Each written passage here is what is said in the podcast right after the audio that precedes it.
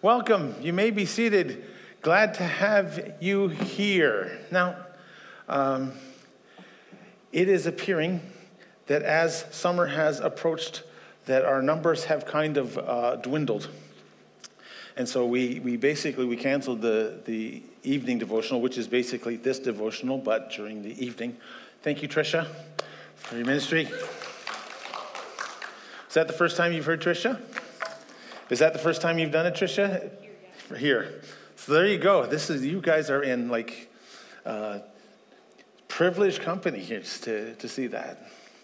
So um, it is appearing that we are going to uh, not be having the, the Wednesday devotional just due to the fact that we're not getting the, uh, the people uh, out to do it. What I might do though is I might, uh, I might continue the series um, online. I might do the devotional online. So for those people who kind of have been with me every single week, uh, uh, I like to. I hate half doing a series, uh, especially one which I think is as important uh, as this, which is the fruit of the Spirit. And so. Uh, if you have your Bibles, actually, I think I do have the uh, on PowerPoint. I think I have Galatians chapter 5. If you ever stop and consider, and I think that Galatians was one of the very first epistles, letters that was written. As Paul is writing this out to people, he is kind of talking to people who may have still been around when Jesus was alive or not too far removed from that.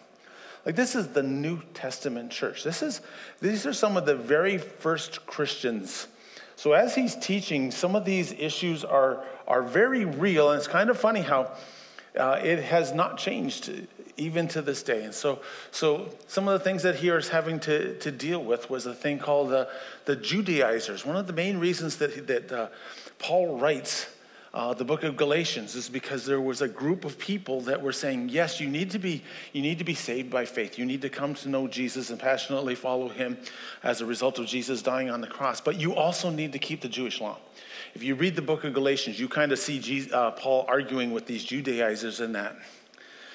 But there was an issue of the fact that, that, that um, there was a dealing of morality, and he was basically showing a contrast of what the world looks like and what, what the works of the flesh are. And he begins to make an argument about the fact that that doesn't have to be the way that it is.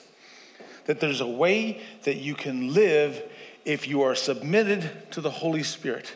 And if you are living a life which is submitted to the Holy Spirit, then there are a number of qualities that will come out that will make you to be identical to the qualities of Christ. And so let me just kind of read that to you. I'm going to start Galatians chapter 5, verse uh, 16.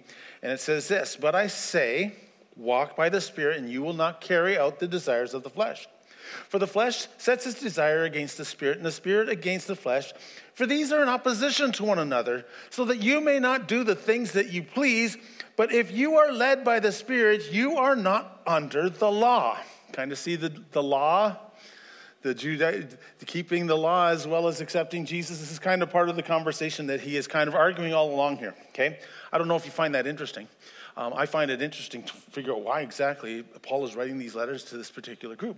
So here, verse 19. Now the deeds of the flesh are evident which are immorality, impurity, sensuality, idolatry, sorcery, enmities, strife, jealousy, outbursts of anger, disputes, dissensions, factions, envyings, drunkenness, carousing, and things like these, of which I forewarn you, just as I have warned you, that those who practice such things will not inherit the kingdom of God. And here's where we get into the, the aspect of the fruit of the Spirit. But the fruit of the Spirit is love, joy, peace, patience, kindness, goodness, faithfulness, gentleness, self control. Against us, there's no law. Now, those who belong to Christ Jesus have crucified the flesh with its passions and desires. If we live by the Spirit, let us also walk by the Spirit. So, Paul is giving us an encouragement of the fact that there is a way that you can live if you are clinging to God, if you are trusting in the Holy Spirit, uh, if, you, if you haven't been kind of following along, there has been a statement that I've used every time I've kind of had it. It is not an issue of, of uh, imitation, but it is duplication. It is the Holy Spirit working through you to create something real, something that you can't achieve on your own. And it is only as you, you cling to the Holy Spirit. It is a character development, which is impossible without the infilling and the work of the Holy Spirit working through you. So basically, what I have been doing is I've kind of been randomly picking them. Uh, I just, I didn't want to kind of go in order. For some reason, I just thought, well, hey, you got to come for the surprise, right? So this is the surprise goodness. How many here are good? We have some good people out there. Oh, not too many? Well, I, Bible basically says there is none that doeth good. But uh, as as we have given ourselves to Christ and have been forgiven for our sins, one of the fruits that is evident is this thing which is called um, goodness. Now, I kind of have things uh, arranged to kind of make it easy to absorb, digest uh, truth from the Word of God. So, what basically is goodness? Well, goodness comes from a Greek word which is called agathosune. And it basically is an uprightness of heart and life. Goodness includes both a character that is virtuous and a character which is kind. It includes both. It's a special way of living, but it's a special way of living for others. And it, re- it expects no recompense, but it just kind of does good things for the privilege of enlarging one's soul. Someone put it this way it is constituted in practical zeal for helping, it's a deliberate effort to help put the world right. It is love in action. It is love with hands to the plow. Goodness is not a lazy term. It is an active term. It is a practical term. It is goodness with a burden on its back. You can't say that you are a good person, or you cannot explain goodness without explaining some form of action. If a person claims to be good and does nothing, then it is hard to prove that goodness in an individual. That is kind of an important part. Um, good is, is love, ser- is serving God and humanity. You see, and here's the thing about the fruit of the Spirit. Um, Fruit of the Spirit is not uh, a couch potatoes friend. Maybe that's the best way of putting it. If God begins to work in a person's life, when you decide to passionately follow Jesus, there isn't this kind of contract between you and God, and God says, Well, there you go, you're free. Uh, just sit back and relax. Uh, services are at um, 10 o'clock. Uh, or 10:30 if you want to go across town and you sleep in a little bit earlier. But but hey, it's all pretty well done for you now, and um, and so basically, uh, you are you are set. Well, that's not what Christianity is all about. You know, the the term is to be a follower of Jesus. The term is the fact that if all of a sudden you give your heart to Jesus, there's something inside of us that says, okay, God, so what do I do to serve you? And so goodness is a part of this. And so that was what basically is goodness is defined as. So, so there are actually words that are used to describe goodness. So if you're trying to express and tell people what goodness is, there are certain other words that you need that are elements of goodness. Where you see these elements, you will actually see goodness in action. The first one is selflessness. You know, true goodness or generosity is a process of giving from the heart. It is not goodness if the heart is not involved. This is kind of an important thing because a lot of people do a lot of good things, but you will find out that there's an ulterior motive in place. This particular company, they give, they give $10 million a year to help those people who are in poverty. But then all of a sudden you realize that, that there is a commercial that happens to, to help their business and give them a, a profile that actually causes them to make $20 million. Well, is that really goodness? It is an issue of being selfless, where the self is not included. It's not necessarily private, but it doesn't really care if it gets credit. That's kind of where goodness uh, is involved. The other thing is practicality. If goodness doesn't solve something, it's not goodness. Have you ever realized when you read about the story of the Good Samaritan, we all know about the Good Samaritan, we've read the Good Samaritan. The Bible never, ever refers to the Good Samaritan as good. Ever stop to consider that? It's never called good. we have through the years referred to the story as the Good Samaritan. Why? Well, because he practically met the needs of the individuals. He went out of his way. He didn't consider religiosity or anything like that. He just saw that there was a need and did everything he could uh, to make things right. Goodness is an action word, it is a practical word. Um, there's a story that I came across, and it was called The Disparity Between Intellect and Character. It was an interesting story. But it's about a girl who didn't have a whole lot of money but she had earned her way to go into Harvard University. But as a result of doing that, she had to uh, uh, be a, a, waitress and, and a girl that cleaned up in, um, in hotel rooms. And so what happened was there was a guy who continually berated her, continually treated her like she was, was less than a human being, and was continually propositioning her. Until she finally went to her professor and said, You know what? I've just had enough. It says, The way I'm being treated by people is absolutely unfair, and it goes directly against everything that you've taught in her class. He was a morals teacher, and the guy who, the guy who had, um, uh, she was accusing of had gotten the highest marks for moral reasoning, moral reasoning philosophy. He got top marks about the issue of being good. Yet at the same time, he couldn't be good. There's a difference between knowing it, there's a difference between a head knowledge about doing the right thing or the philosophy of being good, and to actually have it as part of your character. It has to be practical. Generosity. Primarily, a synonym for goodness is generosity, the, what, the manifestation of goodness in, in being able to be generous towards other and in your time towards God. Generosity. It means basically to give. And the other one is this betterment. We often don't think that that's an important one. But basically, a person who is good, or where the goodness of God is moving in that individual, sees something which is not right and goes out of their way to make it right or to somehow make it better. That makes sense, doesn't it? The aspect of goodness described. So the next aspect is this Goodness is also important because it is divine in its origins. If you want to know about goodness, just take a look at the story of the gospel. And when you hear the word gospel, do we know what the Greek word for gospel is? Good news.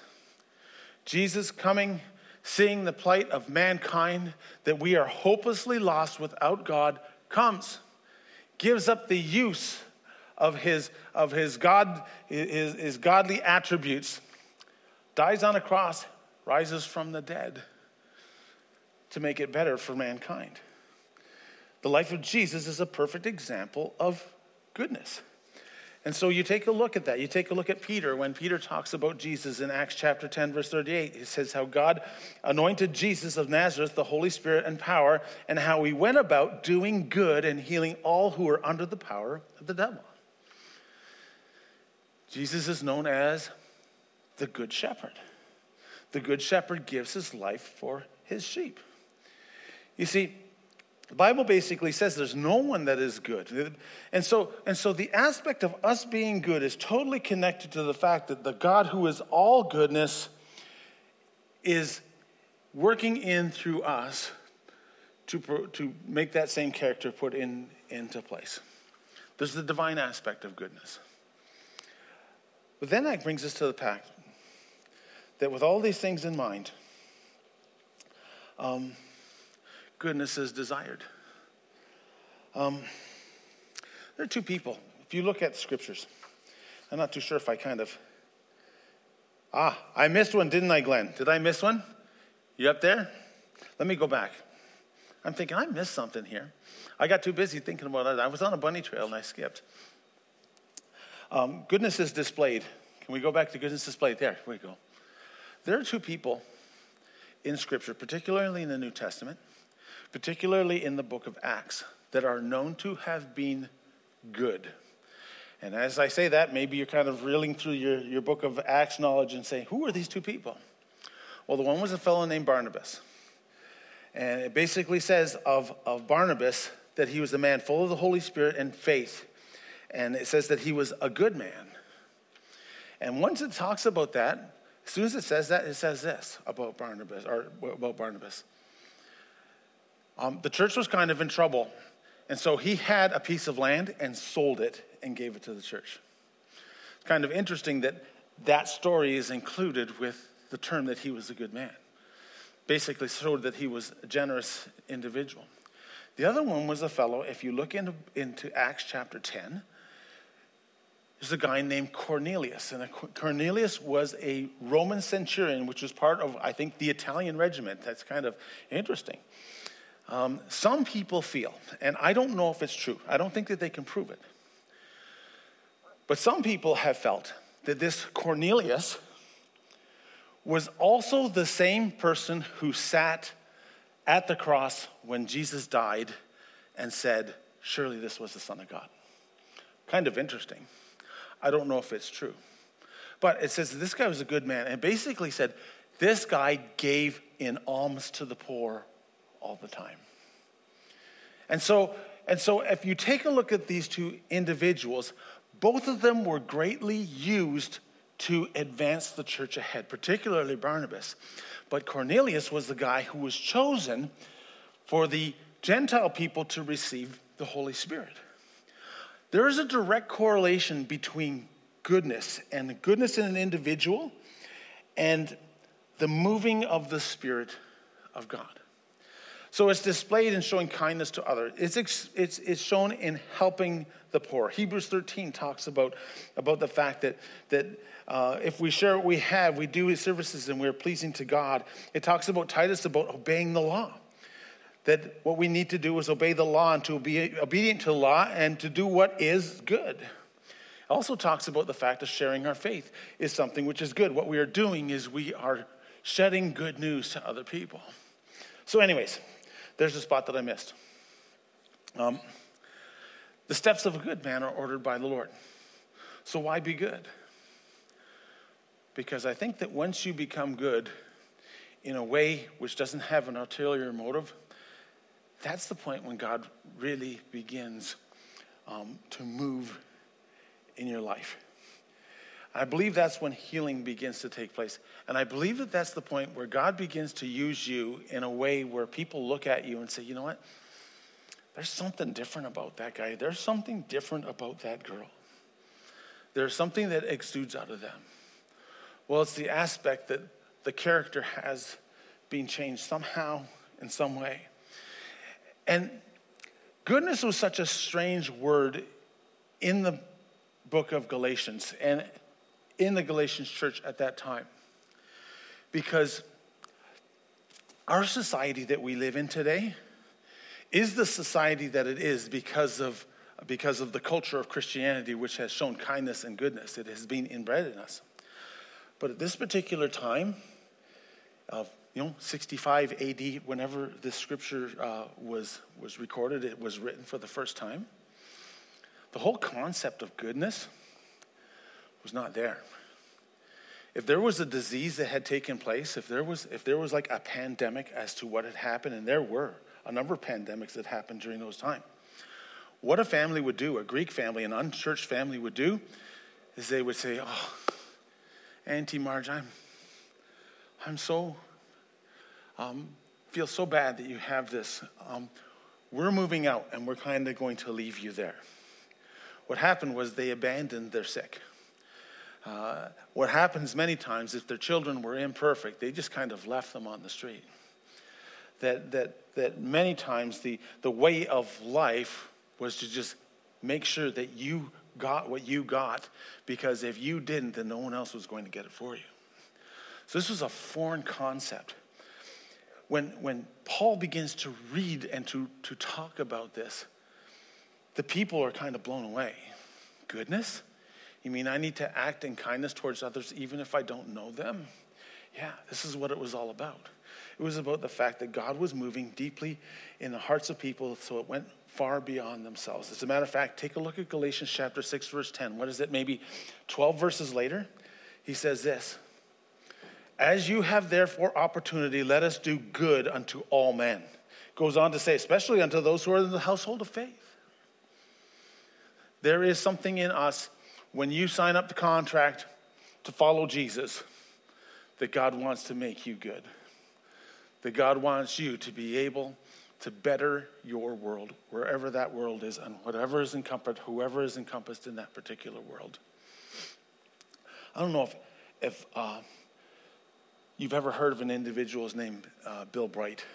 Um, Bill Bright was an incredible individual. Bill Bright was the one who created uh, the Jesus movie uh, that went about, I think, millions of people came to know the Lord as a result of the Jesus movie. He was the one who created Campus Crusade for Christ which has done extensive work in our colleges and universities. Well, this guy's ministry grew so much that was almost un, it was un, unreal how much things had progressed under his ministry. Like there were hundreds of people who were underneath him as a, as a leader. You know what the funny thing was about Bill Bright? Is there was a statement about him. He's, he's been, he's with the Lord now. He died a number of years ago. But there was someone who said, everybody has a Bill Bright story. What did he mean by that?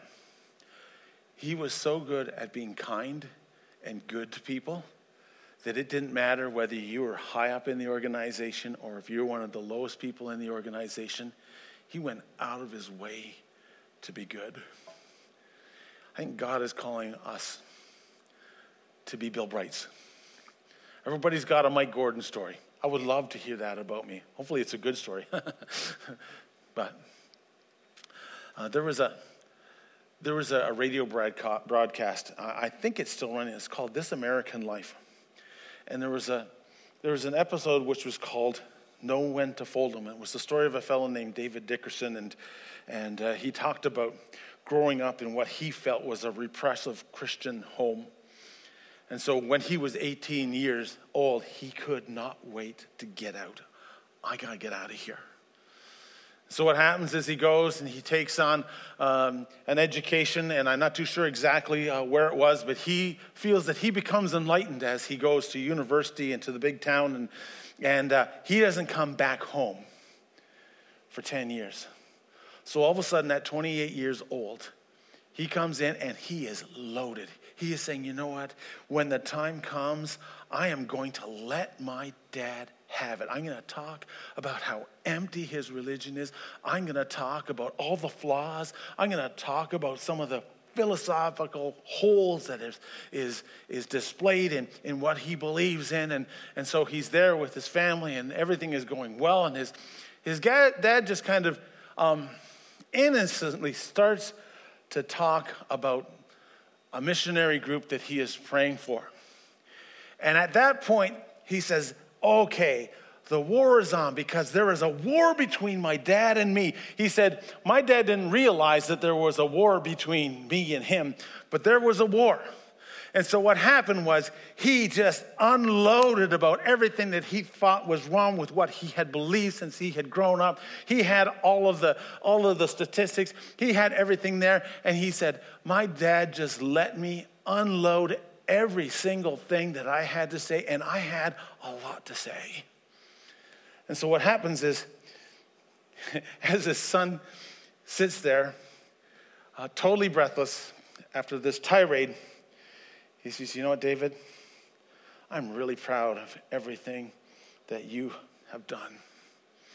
And so this is what he says as he closes the story. He says, And I remember looking at my dad and I thought, I had sort of expected to argue. You know, not to win, but to come to some kind of armistice, you know, some kind of truce. I hadn't expected to completely lose because you can't argue with decency. You can't argue with goodness. Isn't that true? You can't argue with goodness.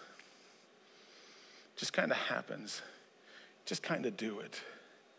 And it slowly makes a difference in people's lives. You know, if people remember you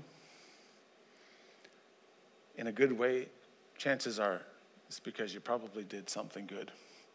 Think of some of the the most influential people in your life, the people who've made the greatest impact. It's probably because they did something good. Help us, Lord, to be people who are good. Lord, I just pray that you will bless each and every one of us as we work every day to have the fruit of the Spirit instilled in our lives. Holy Spirit, I pray, take over. Let us walk in the Spirit. Let us hold on to you. Let us continually walk as close to you as I possibly can because, Lord, I can't be good on my own. As a matter of fact, your word says there's no one that does good but God. But as I have sought to follow you, Lord, that goodness can become something which is part of me, and not only part of me, will help to change the world that I'm in. And so, Lord, I just pray for your blessing. I pray for your anointing. And I pray for the character of goodness, Lord, to be upon all of us. And Lord, maybe as uh, we're concluding, there might be that one individual that you are calling us to be good towards, to maybe show generosity towards or selflessness to, Father. And I'm praying for the presence of the Holy Spirit to be with us and that you will be lifted up and glorified. In Jesus' name we pray. Amen. Amen.